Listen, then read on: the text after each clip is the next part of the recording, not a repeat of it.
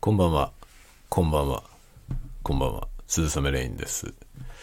酔いどれタワゴトーク811回目深夜の雑談コーナーでございます。皆さんいかがお過ごしでしょうか ?10 月31日ハロウィーンの夜23時25分、もうすぐハロウィーンも終わりでございます。するといよいよノベンバーがやってまいりますね。年の瀬。だいぶ年の瀬近づいてまいりました。まあ11月はかろうじてまだ雪がないので、えー、幾分、幾分ね、過ごしやすいかなという感じですけど、ちょっと待ってね、若干、えー感度が、感度が低いというか、原因が低い感じがしたんで、ちょっと持ち上げました。あと少し、もう少し寄って喋った方がいいね、これね。ちょっと今ね、えー部屋が散らかってる関係でマイクに近づけないという そういう状況でちょっと離れ気味に始まりましたが若干寄りました今日のマイクは Blue Yeti お昼にブランドの話をねブランドが消失してしまう問題についての話をしましたがそこでも登場していたブルーマイクロフォンの名機ブルーイエティでございます。まあ、この機種はなくならないですね。なくならないので、え今後も手に入りますが、ブルーという名前はなくなる可能性があります。今出てるやつはまだブルーの名前で出てますけどね。えロジクール G というところから出る。ロジクールの、あの、ゲーミングブランドのとこですね。あそこのラインから出るということになってて、もうすでにそこから出て販売されてるんですけど、今売ってるやつはまだブルーの名前を冠したものになってますね。まあ、ロジクールが入れるようになったことで、どうなんでしょうね。ラインナップ的にね、そのどうなるのかがわかりませんけどね。まあ、もともとロジクールがなんかその代理店みたいになったとこからの、えー買収劇からの という感じで、まあ、傘下になってしまいましたけどね。どうなるんでしょうね。この今後のそのラインナップへの影響というか、まあ僕が懸念しているのは、えープロオーディオ向けのマイクロフォンはなくなってしまうんではないかっていうところですね。まあブルーのね、このブルーイエティってすごい有名な機種ですけど、このブルーイエティには実はプロっていうのがあるんですよね。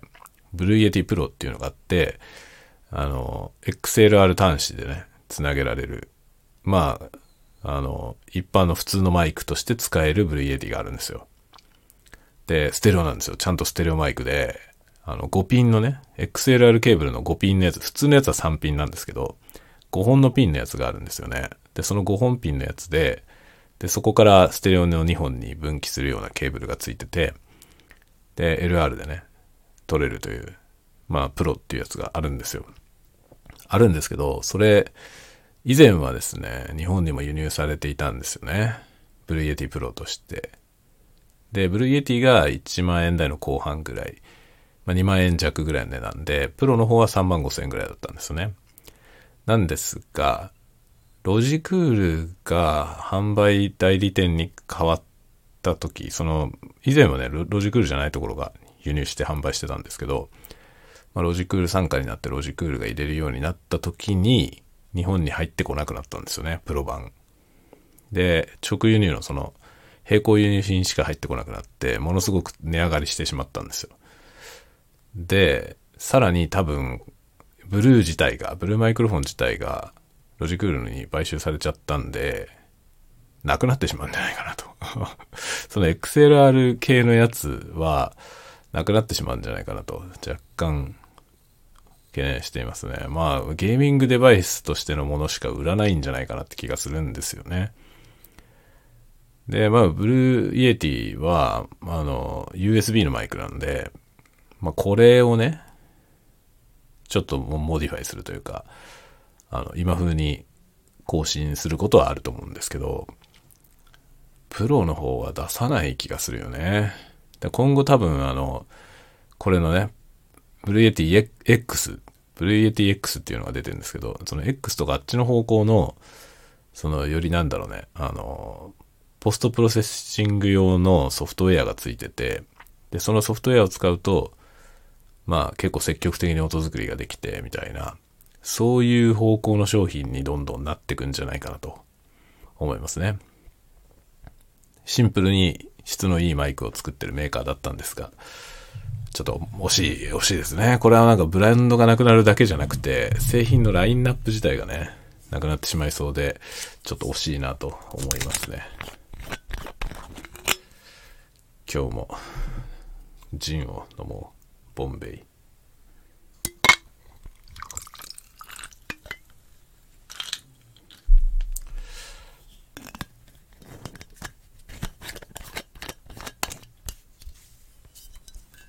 これはね、ボンベイっていうジンですね。ボンベイサファイア。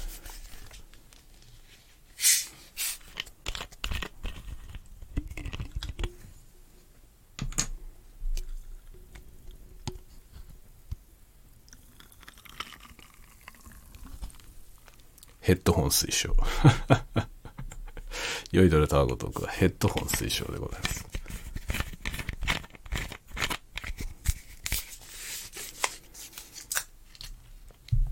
ステレオサウンドをお届けしております。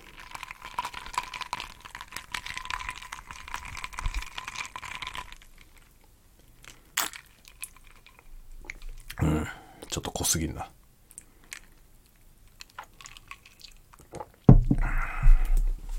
ちょっと濃かった。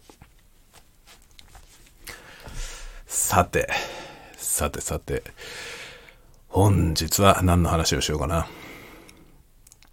えー、ロードキャスターの話をしようかな。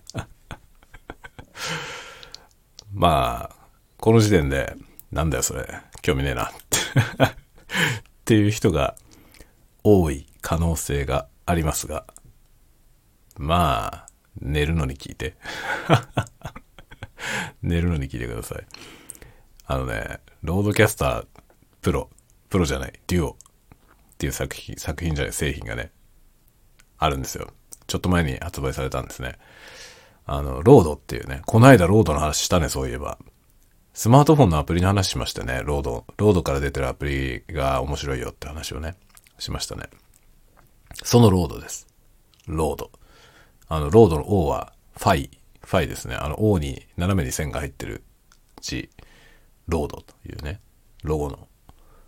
まあ、ロードも何の会社？ロード、僕はマイクの会社だと思ってんだけどね、ロード。ロードってマイクの会社っていうか、まあ、コンデンサーマイクで、いいのがいっぱいあるね。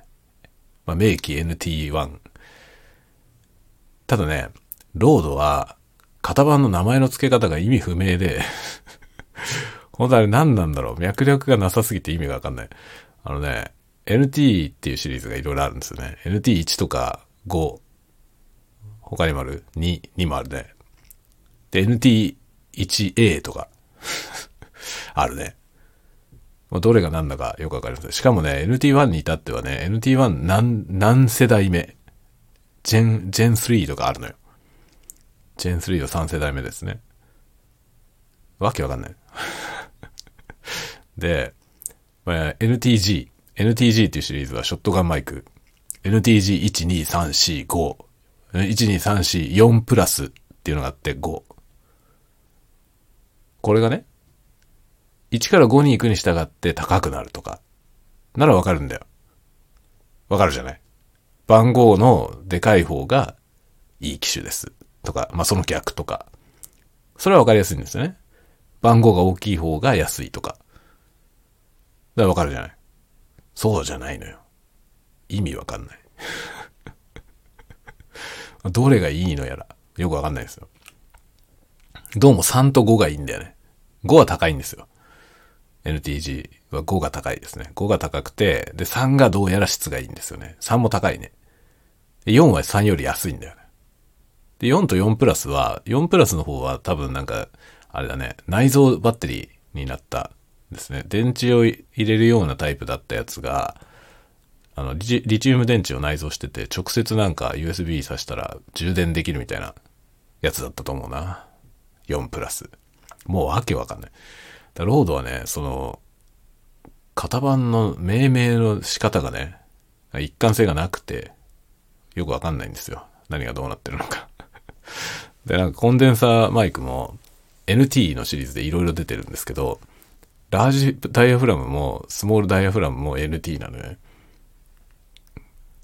それでわかんないよっていうさ なんかせめてなんかさ、なんかその、このシリーズみたいな、そういうなんかくくりを作ってほしいなって思うんですよね。ロードに詳しい人はちゃんと分かってんだと思うけど、わかんないんだよね。でも僕はオーディオテクニカは割と詳しいんですけど、オーディオテクニカの方がまだ一貫性があるよね。オーディオテクニカはその AT っていうシリーズ、A、AT はオーディオテクニカですから。AT だよね。何でもかんでも AT なんとかですね。で、まあでもたまに ATR があるからよくわかんないね。どういう意味なんでしょうかっていうね。で、で、大体なんかその、例えば2020、2035、2050みたいなシリーズがあって、それは20シリーズの番号若い方が安い。番号が大きい方が、後ろのね、後ろの2桁の番号がでかい方が高い。とかになってますね。AT40 シリーズがあったり、AT80 があったり。で、プロ用のラインナップになる、AT の方は割とコンシューマー向けで、でプロプロフェッショナルの方は BP ってなりますね。型番が。BP のなんとか4025とか。4025あった ?4025 は AT の方いや ?BP だね。そう。プロ向け。とかね。まあ、なんとなくわかるんですよ。あの、オーディオテクニカは。カタログを眺めてると、その型番の付け方がね、だいたい、ああ、だいたいこういう風になってるなわかるんですけど、ロードはいい意味がわかんない。どっちがいいのか、悪いのか。まあ、いい悪いよさ、最終的にはそれは好みだから、比べてみればいいんですけど、そのカタログラインナップとしてのそのね、どっちの方が値段が高いのかもわかんないのよ。それをなんとかしてほしい。本当に。わかりにくすぎる。型番見た時に、あ、あのシリーズの安いやつねとか、わかるようにしておいてほしいんでね。それは全然わかるようになってないですね。ロードはね。で、どこ行くの話は。どこ行くのよ話はね。ロードキャスターの話はどうなったんだよって話なんですけど、ロードキャスターってやつが出たんですよ。で、このロードキャスターっていうやつはね、ミキサーのついたレコーダー、どっかで聞いた話でしょまあ、MTR ですよ。僕がタスカムのね、でかい MTR を持ってるんですけど、まあ、壊れて故障してこの間修理に出して、修理代が4万とか言われたから修理するのやめて、壊れたまま帰ってきたんですけど、まあそれ今、だましだまし使っているんですけどね。その、そういうタイプのものですね。ミキサーのついたレコーダーで、オーディオインターフェースにもなるよ。で、こういう商品は別に珍しくないんですよ。もうあらゆるメーカーから出てますね。マッキーからも出てるし、ヤマハからも出てるし、ヤマハ？ヤマハレコーダーはついてないのか。ミキサーでインターフェースのやつはありますね。で、レコーダーがついてるやつはズームからも出てるし、タスカムからも出てるし、いろんなのが出てるんです。大きさもまちまちいろいろね。まあ、4トラックぐらいから、まあ上は20トラックぐらい取れるやつまで、まあ、いろんなのがあります。もちろん値段もピンキリいろいろあります。そんな中に、このロードがこれ出してきたんですよ。レコーダー。でまず、ロードがレコーダー出してきた時点でちょっと意外だったんですよね。ロードってマイクのメーカーだと思ってたから。から僕の中でロードっていうメーカーは、割とオーディオテクニカと近い感じなんですよ。イメージとして。だからオーディオテクニカからミキサーが出てきたら、おえ？ってなるじゃない え、マイクマジで？ってなるじゃないそういう驚きがあったんですよね。ロードがミキサー出してきたの？と思って。で、見かけはちょっとミキサーなんですよ。ミキサーっぽくて、でもなんかね、あの、パッドがね、そのトリガーパッドみたいなやつがついてて、それがピカピカ光ってるわけですよ。そうするとなんか、あの、DJ 系の機械のね、やつと似てくるというか、まあ、そういうのを出してる会社もあるわけですよね、いろいろね。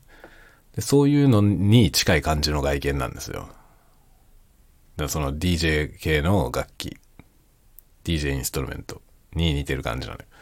それなんか、おそういう感じかなって思うじゃない？で、そのね、ロードキャスターっていうシリーズで、プロとデュオがあるんですよ。で、プロの方は、まあ、デュオの拡大版。まあ、見た感じ、そう、拡大版という認識です、僕の中では。僕は詳しくカタログスペックを比較してないので、本当に同じようなもののただトラック数が多いものかどうかちょっとわかんないけど、多分そういう認識です、僕の中では。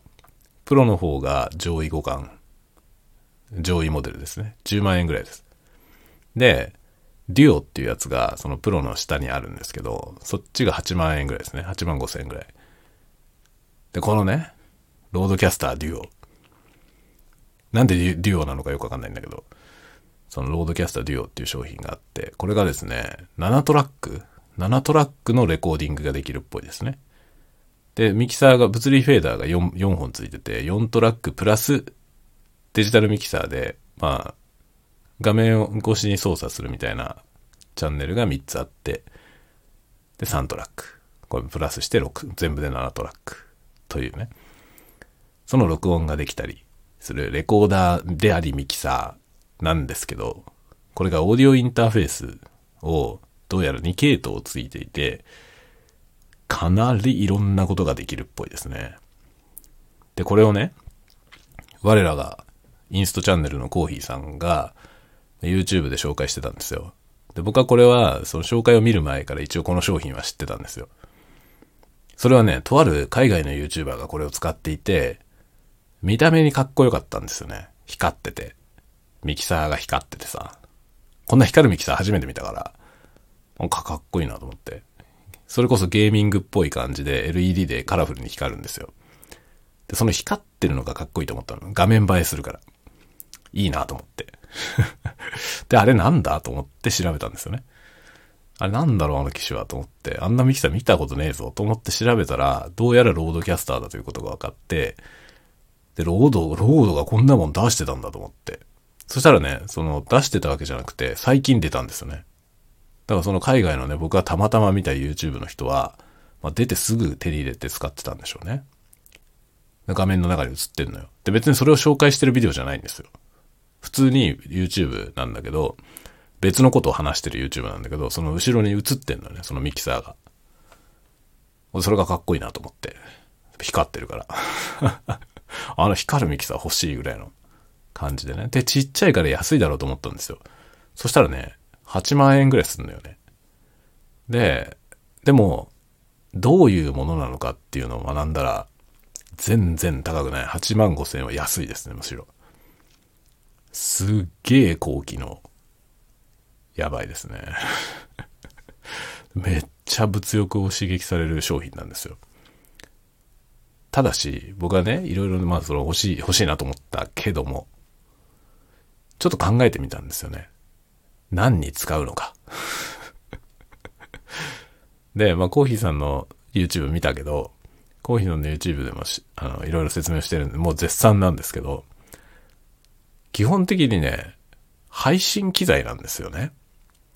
だから、ライブ配信、ライブ配信したりとか、ゲーム配信したりとか、で、しかもそのゲーム配信でゲームの画面と、そのカメラで自分を撮影してる画面と、まあ、何らかの説明の画面とか、なんか複数の画面をね、こう切り替えながら喋るとか、なんか結構複雑な配信をしたいみたいなケースあるでしょ。で、そういう時に、まあ割と多分そういうのやってる人って、いくつかのね、機材を使って、それを実現してると思うんですよ。それが1個でできるんだよね。その、ロードキャスター1個で画面の切り替えをしながら喋ったりとか、喋るのをミックスしたり、例えばオンライン越しに誰かに参加してもらって、一緒に喋ってるやつを配信したりとか、もうそういうのがあっという間にできる。しかも、配信ももちろんできるし、そいつレコーダーなんで、レコーディングもできるんですよね、そのまま。めっちゃすごくない？めちゃくちゃすごいよね。至れり尽くせりなんですよ。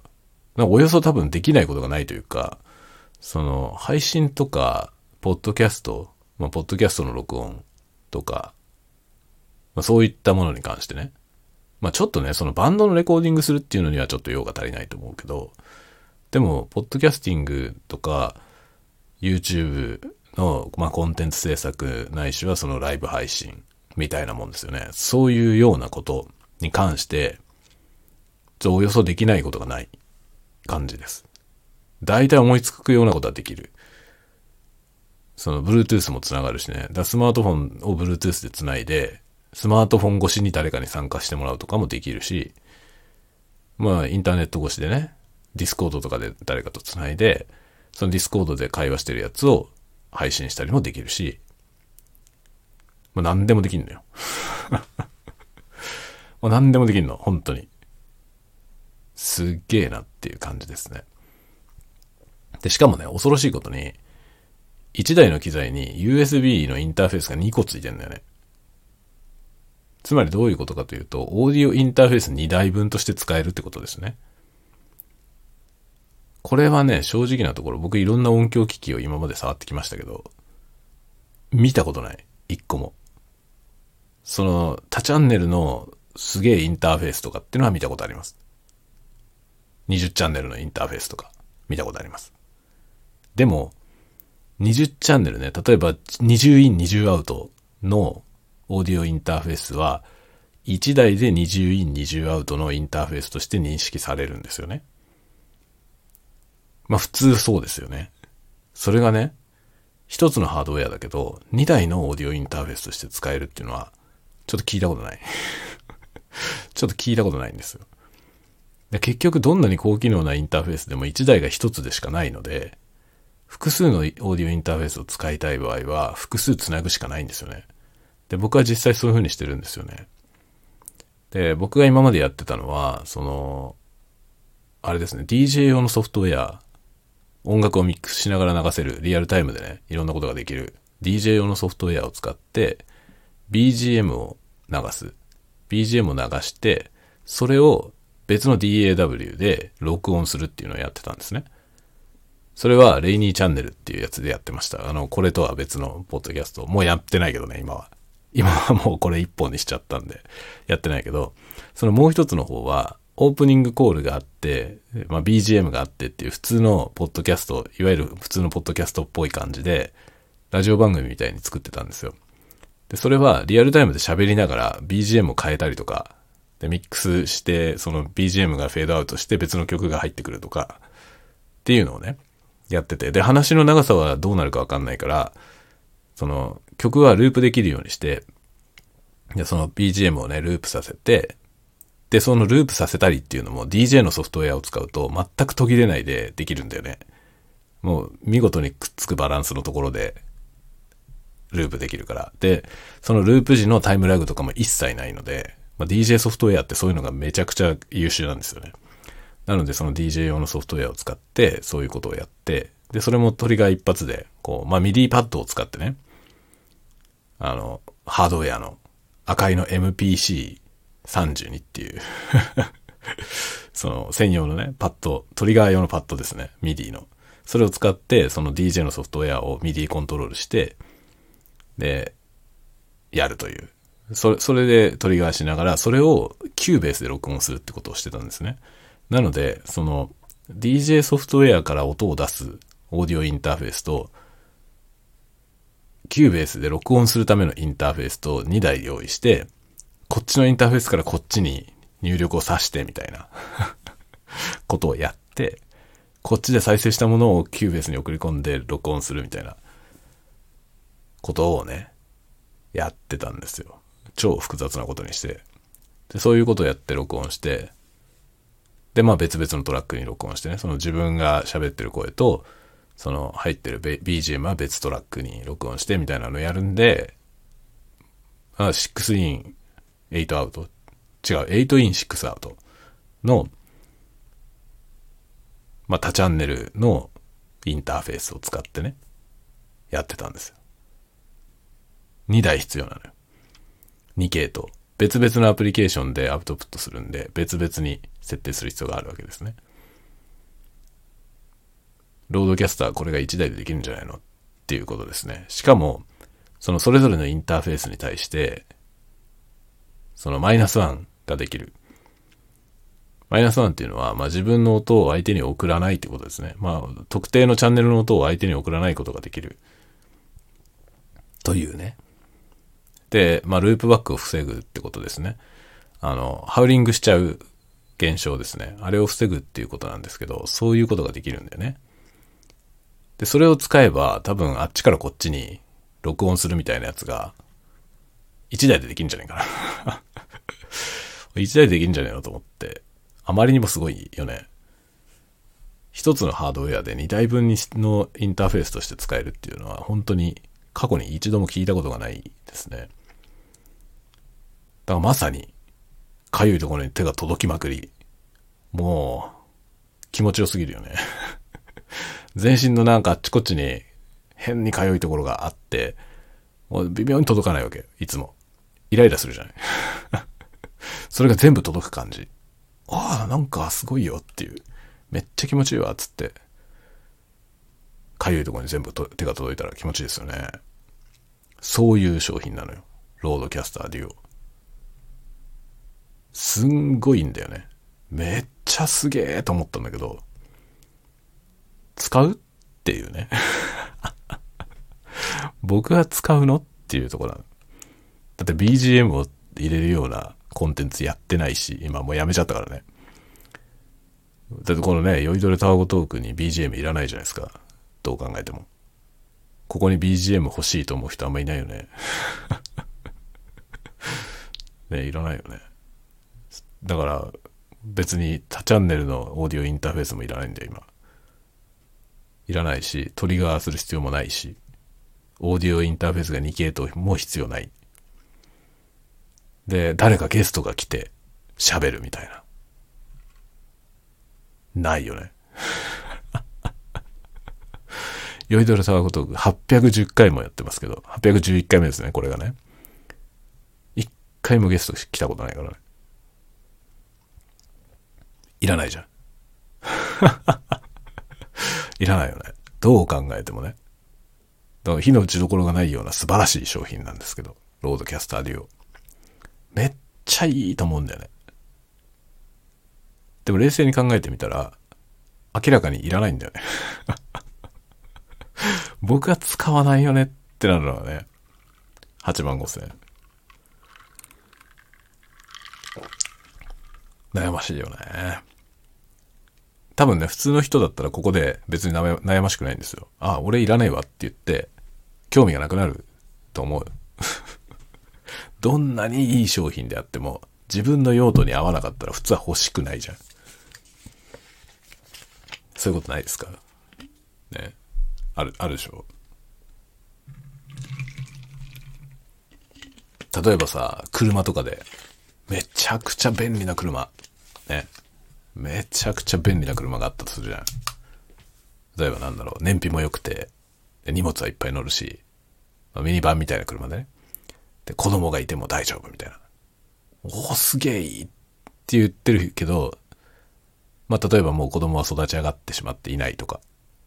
ね。でも、あとは老後夫婦を二人で過ごすだけみたいな時に、どんなにいい車でもミニバンいらないよね。っていう話なんだよね。今まさにそんな感じなんですよ。僕自分のニーズと全くなんか合致しない領域の素晴らしい商品に出会ってしまって、すげえって絶賛してるところですね。すっげえいい車だな、みたいな状態、今。だけど冷静に考えてみると、その機能のほとんどが僕には必要ないんだよ。それ、うん、いらないな。ってなってるとこです。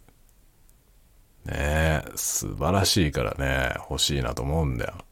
で、何しろ見た目がかっこいいんだよ。光るから。だから僕は自分が YouTube でこう喋ってるそのね、外人のやつ見た時に、いいなと思ったの。こういうのやりたいねと思ったわけ。で自分がこうなんか喋ってる時に、後ろにさりげなくそのね、何に使ってるかわかんないミキサーが光ってんの。よくない？それをやりたいと思ったのよ。それで調べたんですよ。でも、ミキサーじゃなかったらもっとずっと優れたもんでした、あいつは。だから8万5千円もすんだよな。その8万5千円をね、そこに置いとくことにね、意味がないよ。だって僕はさ、そのもう、イルミネーションとして使うわけだからさ、いらないよね。イルミネーションを置いとけばいいよね。本当にね。ちょっとね、冷静になっちゃったんだよね。っていうかね、他に何にも欲しいものがなければ、8万円のそれをね、欲しいな。で、頑張って買おうかなってなると思うんだけど、他に欲しいものがいっぱいあるんだよな。だから、光るっていう理由だけで、全然使い道がないというか、僕にとっては全く使い道のないものを買う余裕はないんだよね。それよりも別に欲しいものがあるんだよね。もっと使うものが、欲しいものがあるのよ。そっちの方がいいなっていう感じですね。ロードキャスターはだから、もう、本当にね、火の打ちどころがないっていうか、まあ、最高だと思いますね。コスパもいいしね。ちょっと高いけど。ちょっと高い。まあ見た目に比して高いんだよ。あの、7チャンネルのミキサーって考えたら、7チャンネルでミキサーでレコーダーでインターフェース8万円。ね、8万円台。別に高くないよって思うんだけど、見かけがね、4チャンネルに見えるのよ。フェーダーが4つしかないから。4チャンネルだったら高いよね。まあ4チャンネルじゃないんだけどね。だけど、パッと見の印象に対して値段が高いなって印象になっちゃうのがちょっともったいないね。少し、印象が少しね、損してるなと思います。だけど、印象なんかは、もう、金繰り捨てて、ちっちゃくしたということにすっごい意味があると思う。7チャンネルなんだけど、4チャンネル分のミキサーしか搭載しなかったことによって、小さいんですよ。だって4チャンネルのミキサーと同じ大きさなんだもん。すごいよね。めちゃくちゃいいと思うな。配信とかやる人には本当にいいと思う。僕は配信をやるにしても、そんな複雑なことしないから、全然間に合ってんだよ。今ある機材で全然できちゃうんだよね。マイナスワンができるオーディオインターフェースもあるし、ミキサーもあるし、ミキサー型のオーディオインターフェースもあるし。で、だからね、まあ、やろうと思えば、ネット越しに誰かゲストに参加してもらって、そのトークをね、収録したり、配信したり、もできるわけ。今ある機材だけでできるのよ。あんなにスマートではないけど、ロードキャスターほどスマートではないけど、今持ってる機材で、まあほぼ僕がやりたいことはできる。となるとね となると買えないよね。という結論に至りました それじゃなくてね、僕はタスカムの X6 が欲しいんだよな。X6 はね、あの、ポータブル PCM レコーダーですね。フィールドレコーダーみたいなやつ。持ってんだろって お前そういうものいっぱい持ってんだろっていう感じなんだけど。持ってるよ。持ってんだけど、あれは32ビットフローティング録音ができるんだよね。それが優れてるんですよ。だから上位互換ですね。DR40X の上位互換ですね。X6 はね。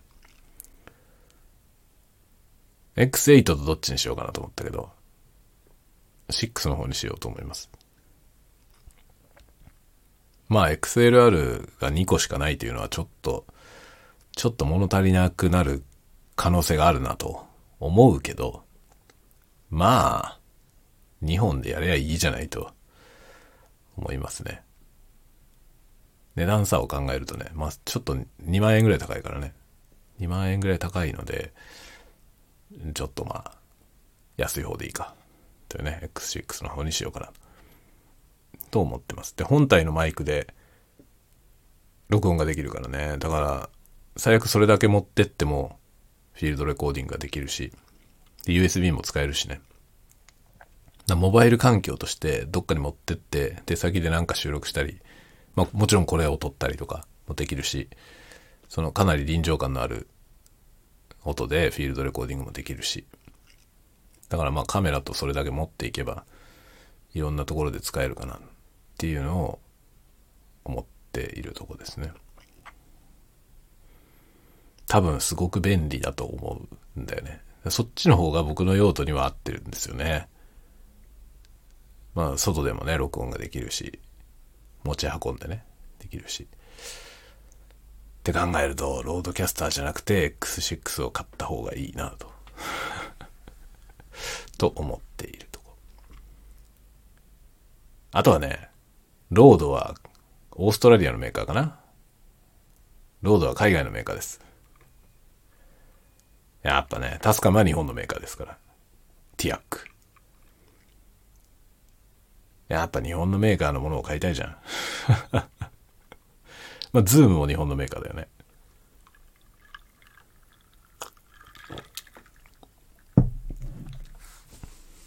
ズームとかタスカムのものを買いたいなぁと常々思っています、僕は。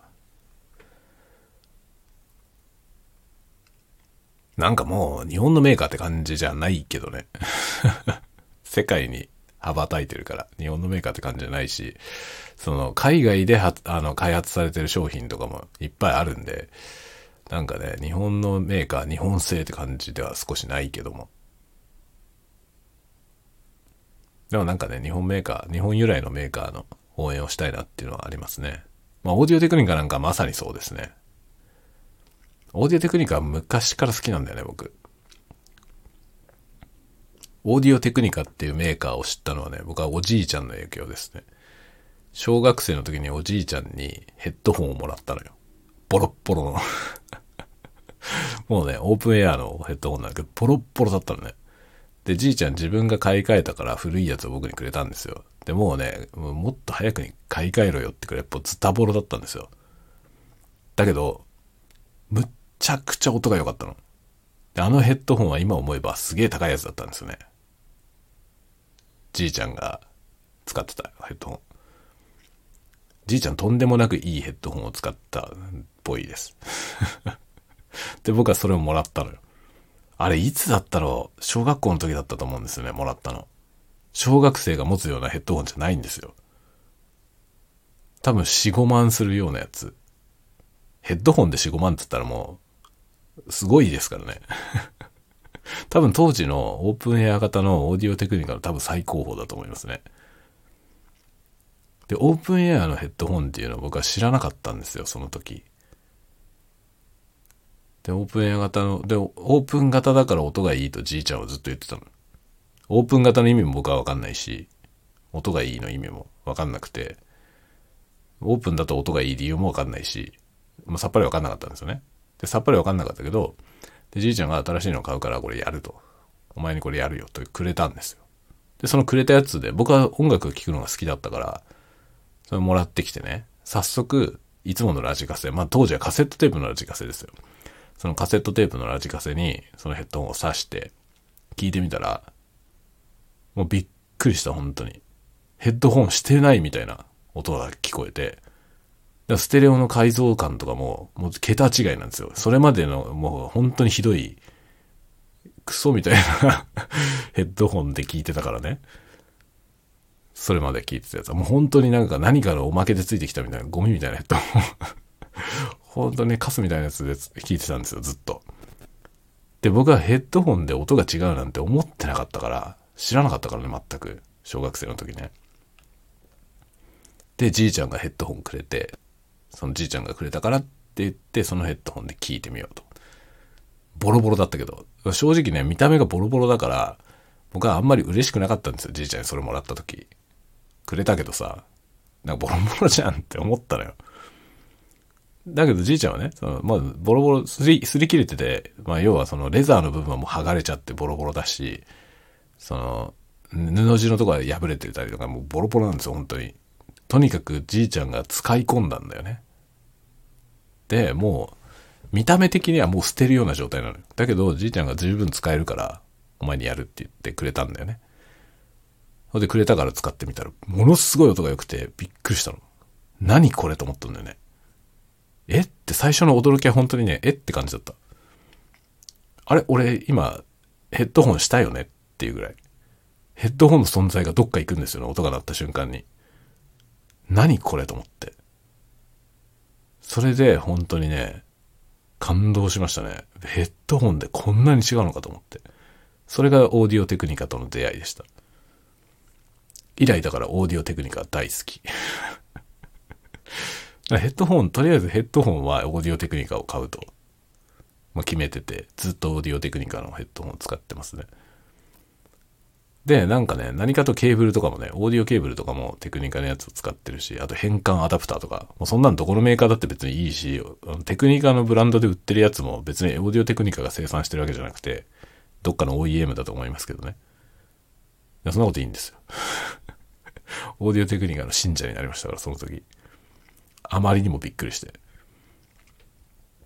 で、それがあったから、そのね、その時そのじいちゃんがくれた、もうそれはもうないんですよ。とっくの昔に多分どっかに処分しちゃってなくなってて、手元にないのがもう、本当に残念なんだけど、僕どのタイミングかで多分捨てたんだろうと思うんだよね。だけど取っとけばよかった、本当に。あれは素晴らしいヘッドホンでした。ボロボロだったけど見た見た目はね。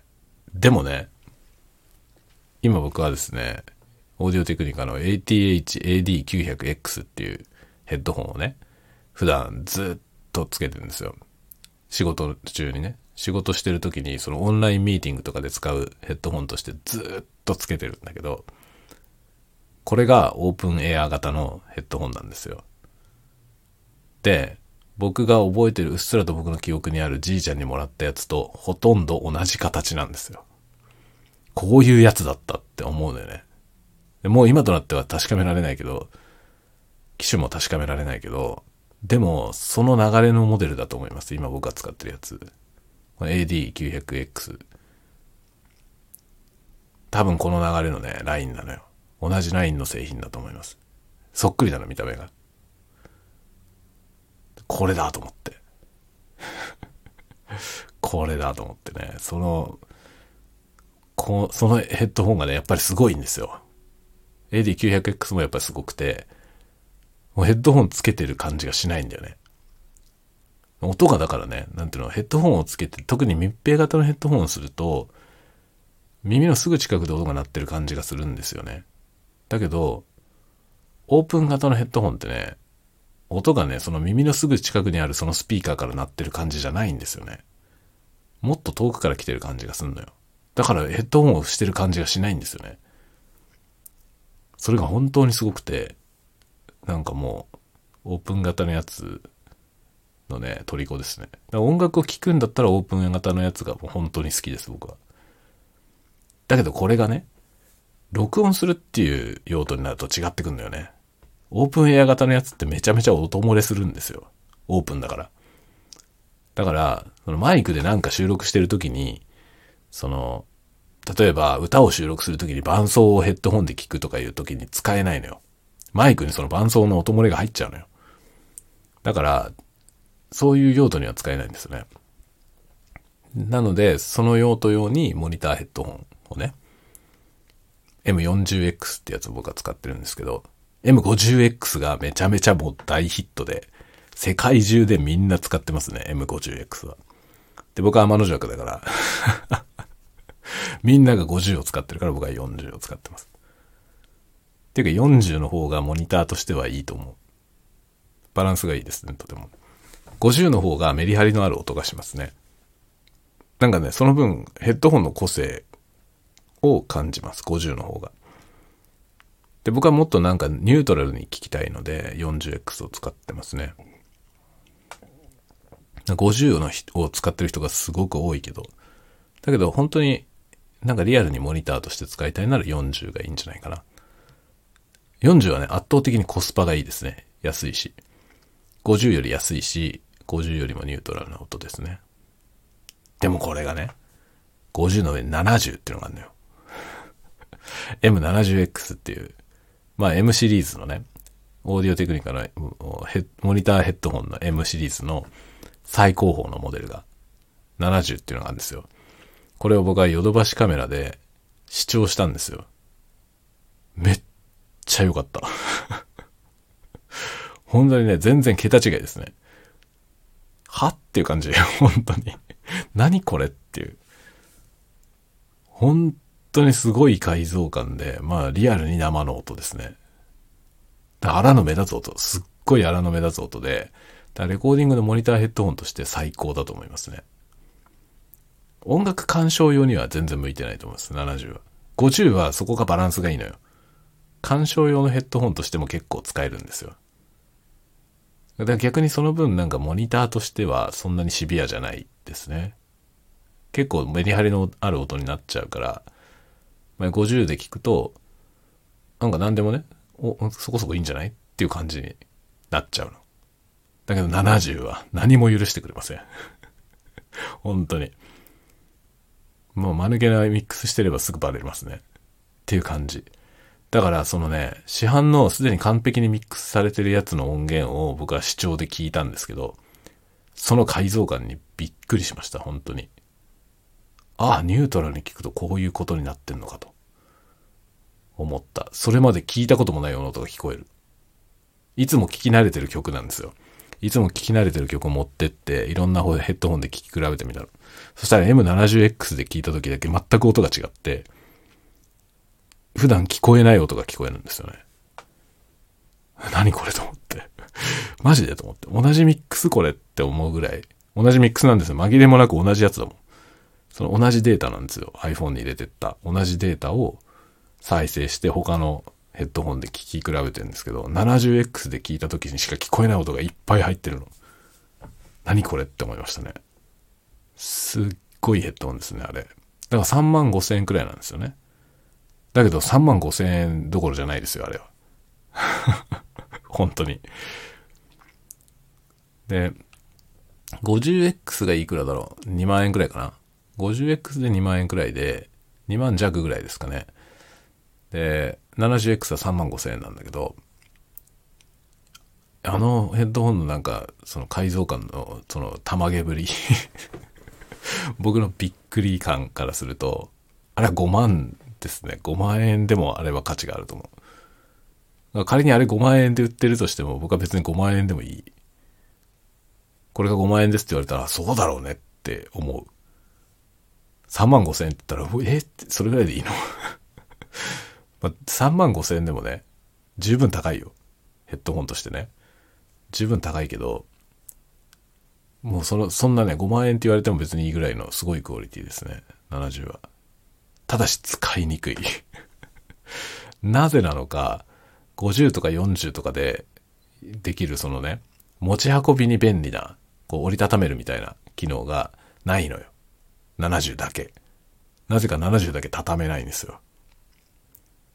なんでなんだろうね。あの音を実現するためにはその折りたたむ構造にできなかったんですかね。そこら辺がね、ちょっと、まあ、メーカーの人に聞く機会があったら聞きたいなって思いますね。あれは畳めるようにはできないのって あの音は折りたたみにしたら実現できないのって聞いてみたいよね。まあでも、できないからなってないんだと思うけど、まあ70はすごいよ。いずれは70でやりたいなと思いますけどね。特にその ASMR を録音する時のヘッドホンってかなり重要で、多分ね、70X でやったらめっちゃいいだろうなと思いますね。すごい繊細な音をちゃんと聞こえるからね。あれでや、やりたいし、それで ASMR をね、その、ミックスしたいですね。まあ、自分が多分、心地よくなりすぎて、作業が進まない 作業が進まない可能性ありますけどね。まあ、ASMR は本当ね、モニターヘッドホンで聞くのがいい、いいと思うよ。あの、普通のミックスでは、良くないとされてる音を聞く、楽しむジャンルなので、なんかその聞きやすい音にチューニングされてるヘッドホンだと多分台無しですね。ASMR はほんとね、なんか、オタクな オタクな領域ですよ、本当に。作るのもめちゃめちゃ面白いしね。最近やってないですけどね。最近やってないのはね、あの、単に、今、機械を待っている状態です。別に飽きちゃったわけじゃなくて、あの、やりたいことはいっぱいあって、また再開します。近づいか再開しますけど、ちょっとね、いろいろ研究も必要なので、今、研究したりとか、してる時期ですね。まあ、機材の話もあるし。でね、機材チャンネルもやりたいと思ってるんだけど、まあ、とりあえずは ASMR のチャンネルで機材を紹介して、紹介コンテンツもね、ASMR にしたやつをまずは出して、で、通常のその機材紹介のやつは別チャンネルでやろうと思ってます。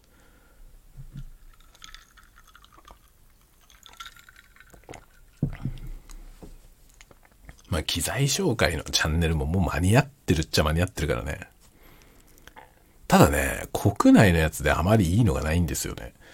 あの、特に音響系のやつは。音響系の機材紹介のやつは、あんまり分かってない人が喋ってるチャンネルが多くて、なんかそのね、説明が間違ってる 説明が間違ってるチャンネルとかが多いんですよ。なんかいくつか聞いてみて結構違うなと思いながら見てたんですけどね。まあだからスペック表の読み方がちゃんと分かってない人とか多くて、そういうのが多いんですよね、国内のチャンネルは。あんまり当てになるものがなくて、それを考えると、なんかね、まあ海外はすごいのがいっぱいあるから、そのね、信頼のおけるチャンネルが3つぐらいあるんで、その人たちのやつはいつも見てますけど、ちょっと国内だとね、あんまりないので、まあだから僕はなんかね、一番よく見てたのがコーヒーさんだったんでね。インストチャンネル。インストチャンネルで僕はですね、あの、ズームの H3VR を買った時ね、インストチャンネルを見て買うことを決めたの。あれに興味持って、その、H3VR っていうのはあの360度アンビソニックが取れる、アンビソニックマイクですね。マイク兼レコーダー、ズームの。で、あれ興味があって、買おうかなどうしようかなって思ってて、で、たまたまね、日本語でレビューしてる人が、まあ、インストチャンネルくらいしかなくて、当時。で、インストチャンネルを見て、で、コーヒーさんがなんかあれを使って、その、公園で撮影してるみたいな、そういうやつが動画があってんですよね。それを見て、あ、良さそうだなと思って、これなら買ってもいいかなと思って買いましたね。だからそれがコーヒーさんとの出会いでしたね。その後なぜかね、なんか向こうも僕のことを知ってて なんでだろう。どっかで交流したのかなとちょっと思うんですけど、なんかね、どういうきっかけで交流になったか覚えてないんですけど、僕はなんかそのネットで初めてコーヒーさんとやり取りした時に、そのね、H3 のやつの動画見てね、そのコーヒーさんの動画見て僕 H3 買ったんですよって話をねした覚えがありますね。そういうね、コンテンツの作り手の人と繋がって、ね、そっからあの M3 マイクトラックのね、の旅する前 M3 に参加させてもらいましたから、まあ本当にね、不思議な縁ですよね。楽しいですね。そう、それでロードキャスターのやつもね、ものすごい大長編 大長編の1時間半ぐらいある動画をコーヒーさんが上げてるので、ぜひみんな見てください。インストチャンネル。インストチャンネルはね、INST が、INST ね、あの、アルファベット。大文字かな？全部大文字。インスト。チャンネルはカタカナ。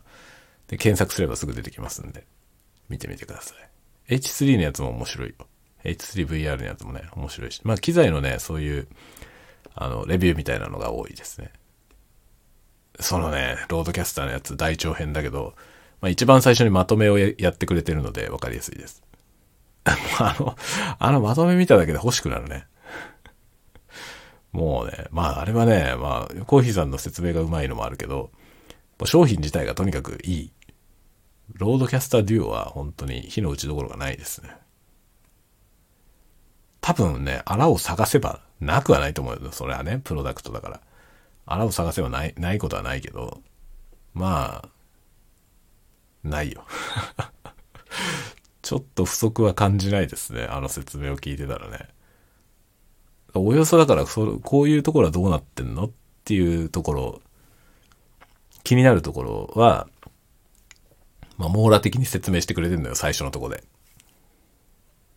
まあ、あれがどういう機材なのかっていうのね、をちゃんと説明してくれてて、だから1時間半ぐらい動画ありますけど、最初の10分を見れば、 RODECaster の、 RODECaster Duo という商品の、その魅力はね、もう十二分に伝わります。だから配信とかやってる人が多分ね、見たらね、まあ、自分の今やってる配信の中で、配信システムで、気に入ってないとこ多分みんなあると思うんですよ。ここがもうちょっとなっていうとこ。それが解決してると思う。どうやって作ったんだろうね、ロードさんはね。まあ、なんかコーヒーさんもなんかね、その動画の中で言ってたけど、これを作った人は絶対配信者だよねって書いてたけど、僕もそう思う。自分でやってて、配信をやってて、他の機材でね、他社の機材でやってて、ほんでこんなことなってんのって思って、全部潰したんだと思う。そういうところ。なんでこの機能ないのとか。もうここはこうなってた方がいいのにって思うじゃん。そういうことってあるんですよね、使ってるとね。どんなプロダクトでもさ、なんか自分で使ってると、もうここがもうちょっとこうなってるといいのにな、みたいな。あるじゃないそういうことって。多分ね、ロードの、そのね、開発をやってる人が、自分がなんか他社の機材で配信をしてたんだと思う。本当に。本当になんかそのゲーム配信なり、ね、例えばいろんなものを画面切り替えながらとか、いろんな複数の機材を使って、こう配信とかやってて、いちいち多分ムカついたんだろうね。いろんなことに。なんでこれができねえんだよとか。なんでこうなってねえんだよとか。ほいでもう多分、それがどっかである、ある一線を越えて、もう俺が作るって。もう俺が作ったるわってなったんだと思うね。ほんとそんな感じなんですよ。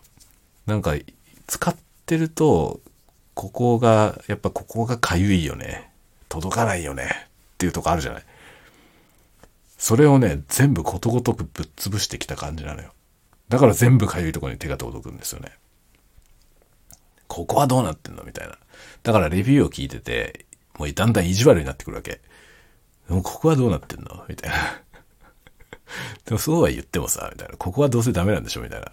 そうやって見てると、で、こ、ここはどうなってると思います？みたいな。できてるんですよ？みたいな 感じなのよ。だからあの最初の10分ぐらいを見てたらね、マジでこれ？と思った。貝じゃん。まあ、貝以外の何もないよねっていうぐらい貝だよね。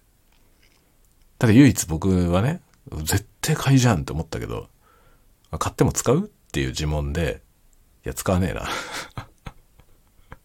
や、使わねえなっていう結論に至ったけどね。だからまあ買いませんけどね。よかった。欲しくてもいらない機材があった。何言ってるかわかんないと思いますけど、欲しくてもいらない機材があったよ。本当に。助かりました。これで僕にね、必要性が少しでもあったら、買ってますからね、も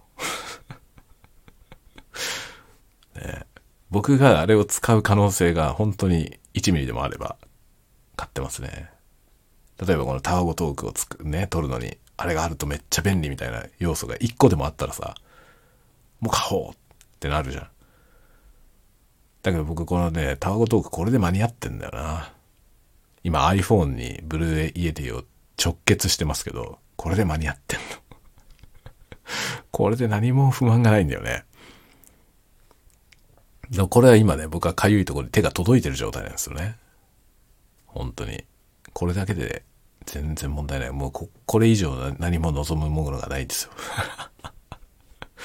もうコンテンツがシンプルすぎるから、ね、だからあんな高機能なミキサーなくてもね、撮れちゃうんですよ。マイクが1本あれば、どこでも撮れちゃう。しかもね、スタンド FM のアプリですら、ある必要がない。他のもんでいいんですよ。別にロードのアプリで撮ったっていいし、そもそもスマホがなくてもいいです。なんかレコーダーに撮れば。それを PC にね、取り込んで、そっからスタイフに上げられますからね。そしたら、ポッドキャストで配信できて、酔いどるタワゴトーク。何も問題がありません。これ本当にコストのかかんないコンテンツだね。でもね、これやってて思いますけど、僕はこれよりも手間をかけて他のポッドキャストをやっていたからこそ思うんですけど、あのね、金、手間、暇、かけりゃいいってもんじゃないよ。もちろんね、手間をかけないと作れないものはあります。だから、手間をかけて作って、それがものすごく価値を生むってことはもちろんあるし、僕はそういうもの好きです。とても。だけど、手間暇をかければ必ずクオリティが上がるのかというとそうではない。手間暇をかけて、手間暇をかけなきゃいけないものがね、かけなきゃ絶対に作れないものができたとして、それが何も面白くなかったら、やっぱダメなんだよね。やっぱダメですよね。誰も聞かない。誰も聞かないものをね、その誰も聞かないものにものすごい金かけて作ることはさ、あんまり意味がないんですよね。やっぱりだから内容だよね。コンテンツは本当内容だと思うんですよ。で、その内容に必要な投資っていうのはあると思いますね。まあ、いくら内容が良くてもむちゃくちゃ音悪いからダメっていうことももちろんあるよね。やっぱ最低限の音質みたいなのはクリアしてないと、聞きづらいコンテンツは、どんなに内容が良くても聞いてもらえないですよね。だけど、クオリティはある程度でいいんですよね、本当に。それ以上のところは、求めても多分、ほとんどの人にわからないと思いますね。だからね、難しいのよ。本当に。どこに投資するのか、その投資は本当に必要なのか。ね、っていうのはあります。ただ僕にとって音響機材を買うのは投資じゃないんですよね。僕はこのね、コンテンツのクオリティを上げるために機材を買っているのではないんです。好きなの。もう好きなのよ、本当に。もう機材大好きですね。何でも。マイクも好きだし。マイクなんて1本あればいいよ。ていうか、この Blue Yeti が1個あれば、いいよ。全く問題ない。僕これだけでいいと思う。これで ASMR もできるしさ。これ1本あれば何でもできるよ。本当に。実際やってる人いっぱいいるしね。世界的なね、ASM アーティストで、 Blue Yeti しか使わない人いますよね。そして素晴らしいものを作ってますね。いいじゃん、これで。いいじゃん、これでって感じなんですよ。だけど、違うのよ。僕はね、もう、好きなの。好きだから買う。買うことも好きだね。買い物好きですね。買い物も好きだし、音響機材はとにかく好きですね。楽しい。で、やっぱ録音すんのが好きなんだよね。これもしょっちゅう言ってるけど、僕はめちゃくちゃマイクが好きだけど、それはね、音を取るのが好きだからマイクが好きなんですよね。特にショットガンマイクが好きですね。ショットガンマイクが大好きだね。狙ったところの音を取れる。いいですね。それが楽しすぎて、いっぱいマイクを買っちゃうんだよね。という感じでね。あの、楽しくやってますよ、僕は。まあ今ね、ちょっといろいろ、あの、小説もね、久しぶりに小説の話をするけど、小説も実はね、今構想してるものがあって、まだね、執筆は始めてないんですけど、アイデアを今練ってる段階ですね。でもね、アイデアを練ってる段階で、大幅に覆っちゃったのよ。あの、こういう感じの話にしようと漠然に思っていて、で、それを書くために必要な難しい話をね、ちょっと勉強しようと思って、本を読み始めたんですよ。そしたらですね、僕が思ってるような構想通りには話を運べなくなってしまったんですね。正しい知識を得たら、僕が思ってたような方向には話がいかないんだよ。これできないじゃんってなって、そうじゃなくて、もっと正しい知識で違うことを考えなきゃいけない。ってなって、今ね、周辺の知識をいろいろ勉強しなきゃいけなくなって、いろいろ勉強してるとこです、今。だからなかなか進まないんだよ、本当に。本当に進まない、本当ね。だから今まで書いた小説とかもね、大体、まあ、一本に何年もかかるんだよね。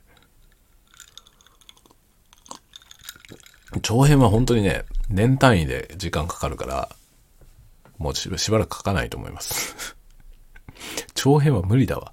本当にね、長編は時間がないと作れないですね。名前に書いた長編の時はね、まあ、その物語に登場する場面の場所ですね。に全部行きました。実際に行って、その場所を歩いてみて、キャラクターと同じように歩いてみて、まあ、何が見えるのか、どんな風なのか、っていうのをね、まあ、自分体験しなきゃわかんないからさ それで体験しに行きましたね。で、まあ、中編の作品の時もね、中編というかまあ、うん、長編に入れるにはちょっと短いかなっていう作品ですがね。それの時も、それはもうほんと全国をね、移動する話なんですよね。なので、そのお話に出てくる場所に自分もわざわざ出向いて行って、で、歩いてみて実際に、とかね、やりました。想像しながら、世界を想像しながら歩いて、ね、っていうのをね、自分で見た景色をね、いろいろこう描写しできるように、とにかく覚えてきて、ってやりましたね。そういうことをするもんだからね。一本の作品を書くのにものすごい時間かかるし、手間もかかるし、金もかかるのよ。取材に。で、あまりにも大 大変すぎて、全然書けないから、ちょっと長編はね、しばらくやんないと思いますね。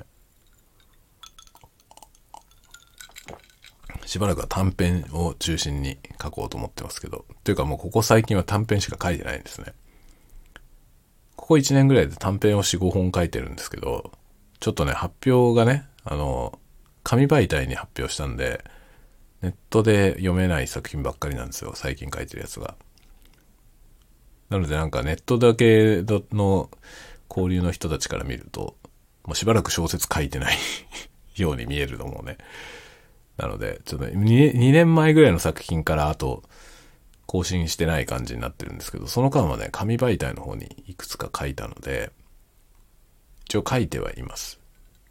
今またね、あの、書いて、どこにも発表する予定のない作品を今書いてます。ちょっと書いてますって言うとちょっと言い過ぎ。まだ書き始めてない。今はプロットを考えてる段階ですね。プロットというかもっとコアのテーマの部分を考えてるとこですね。こういう話にしたいなというところですね。そこを今、まあモチーフだけある状態なんだよな。これも悩んでます。そのモチーフの段階で僕の想像がちょっと、僕が今まで理解が浅かった分野で、その僕の理解が若干間違っていることが判明したんで、ちょっとね、一回仕切り直しですね。もっとちゃんと勉強してからじゃなきゃ書けないな、このテーマはっていうところまで来たところ。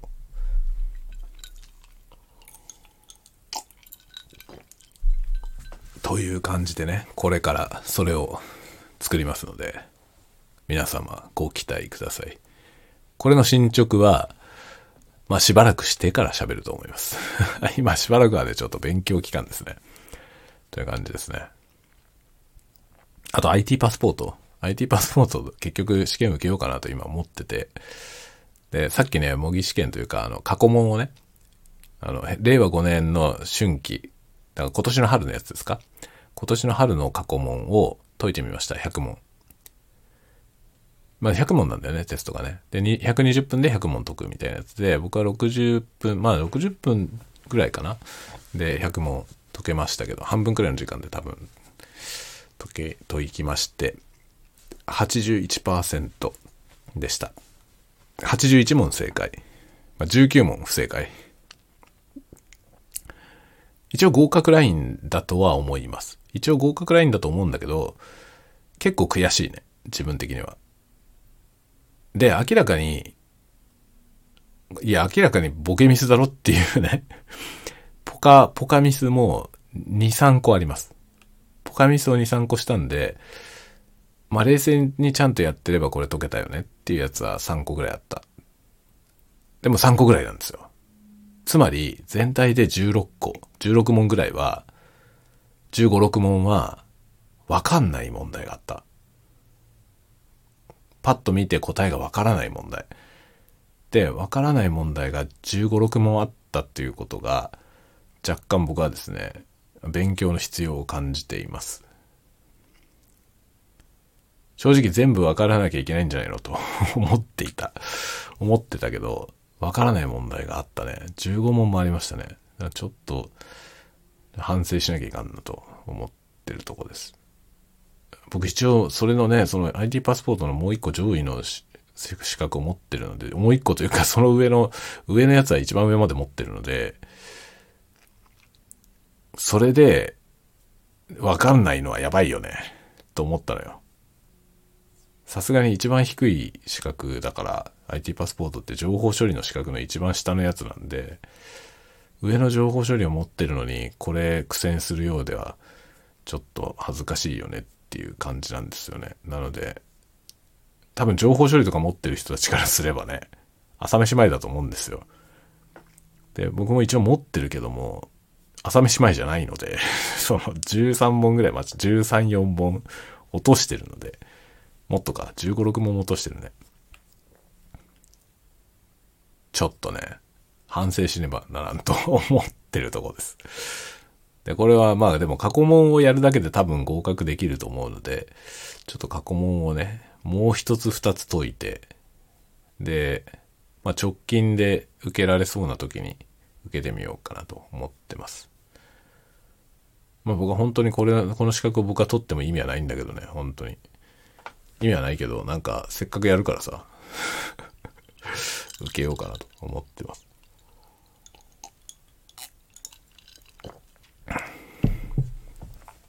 これはやっぱりでもね、思うけど、この ID パスポートぐらいは、毎年勉強しなきゃダメだろうね。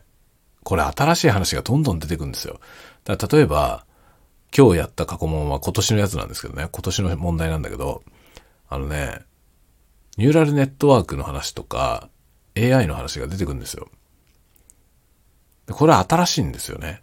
僕が情報の試験を受けた時には、ニューラルネットワークは出てなかったんですよね。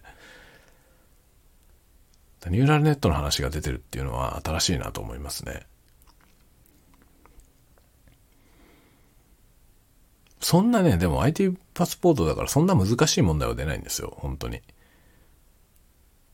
知ってればわかるっていう本当知識問題が多いですね。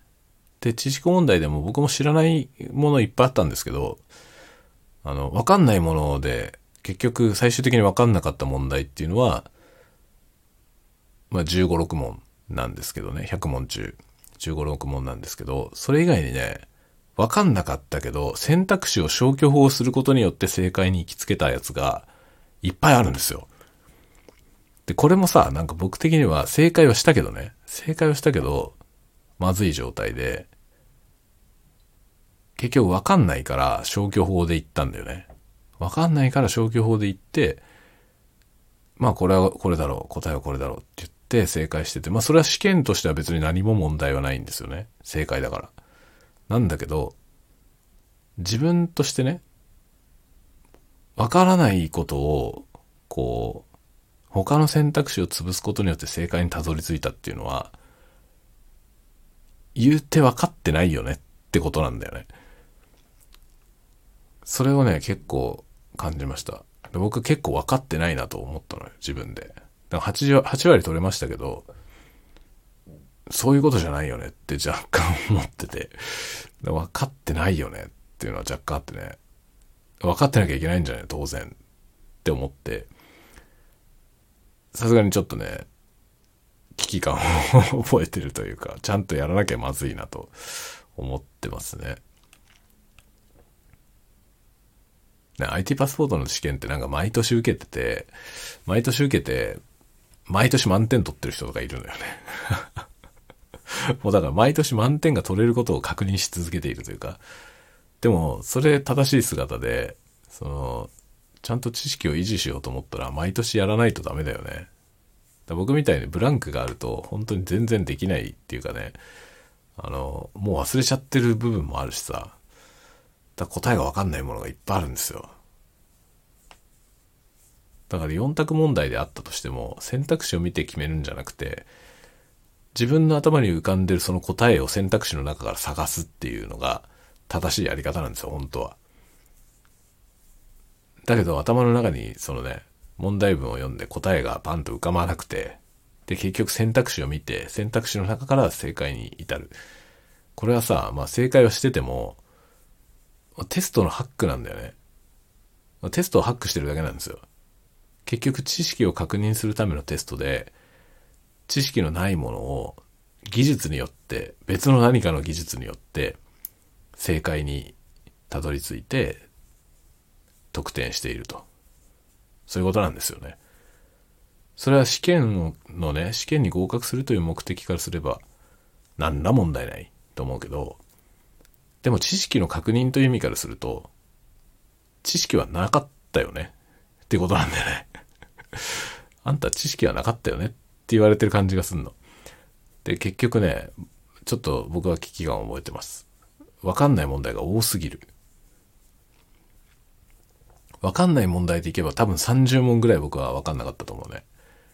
わかんない中で選択肢のを見て、消去法でちゃんと正解に行き着いたものがね、本当にたくさんある。だから30問ぐらいは多分僕分かんなかったと思いますね。だもう選択肢を見るまでもなく答えが分かってるっていう問題ももちろんあるんですよ。分野によって。あるけど、本当は全部がそうじゃなきゃいけない。と思うんだよね。と思って今ね、ちょっとこれはね、本腰入れてやんなきゃならんで、んでと思っているとこです。だ今日一番直近の過去問解いたけど、これから毎日一個ずつ、一つずつ前のやつをね、少しずつ遡りながら解いてってみようと思います。毎日。これ毎日やれば、多分、新しい知識も得られるし、ね。そのうち満点に近くなっていくんじゃないでしょうか。ちょ頑張り、頑張ります。というね。というか感じで、えー、だいぶ酔っ払ってきたんで、そろそろ終わろうと思いますよ。ではではではまた皆さん、次回のタワゴトークでお待ちしております。おやすみなさい。おやすみなさい。おやすみなさい。